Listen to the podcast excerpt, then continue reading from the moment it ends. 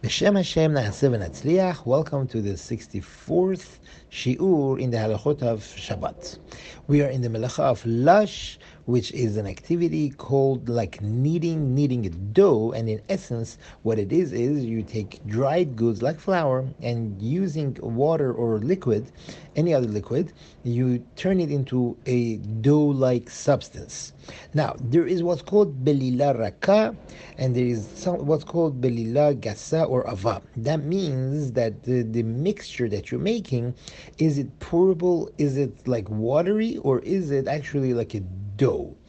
Now, uh, one wants to make mayonnaise on Shabbat. They need mayonnaise. They ran out of mayonnaise, and they want to make uh, make that. So that's uh, you take eggs, oil, and different things, uh, the mustard and, the, and things. You you you mix them using a a, uh, a spoon, and uh, you have uh, mayonnaise. Now that mayonnaise is not going to come out like the industrial mayonnaise.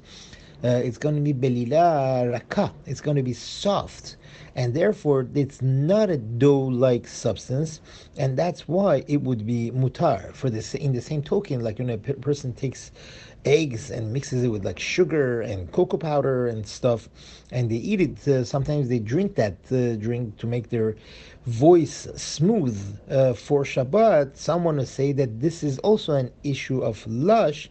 Again, you have dry ingredients and liquids, and you're mixing them. This is considered belila raka, and therefore it is allowed.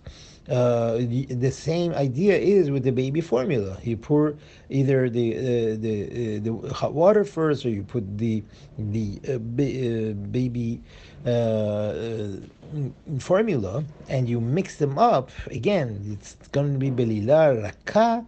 It is considered a soft mixture. It's not considered like a dough-like substance, and it is permissible. Thank you very much for listening, and have a wonderful day.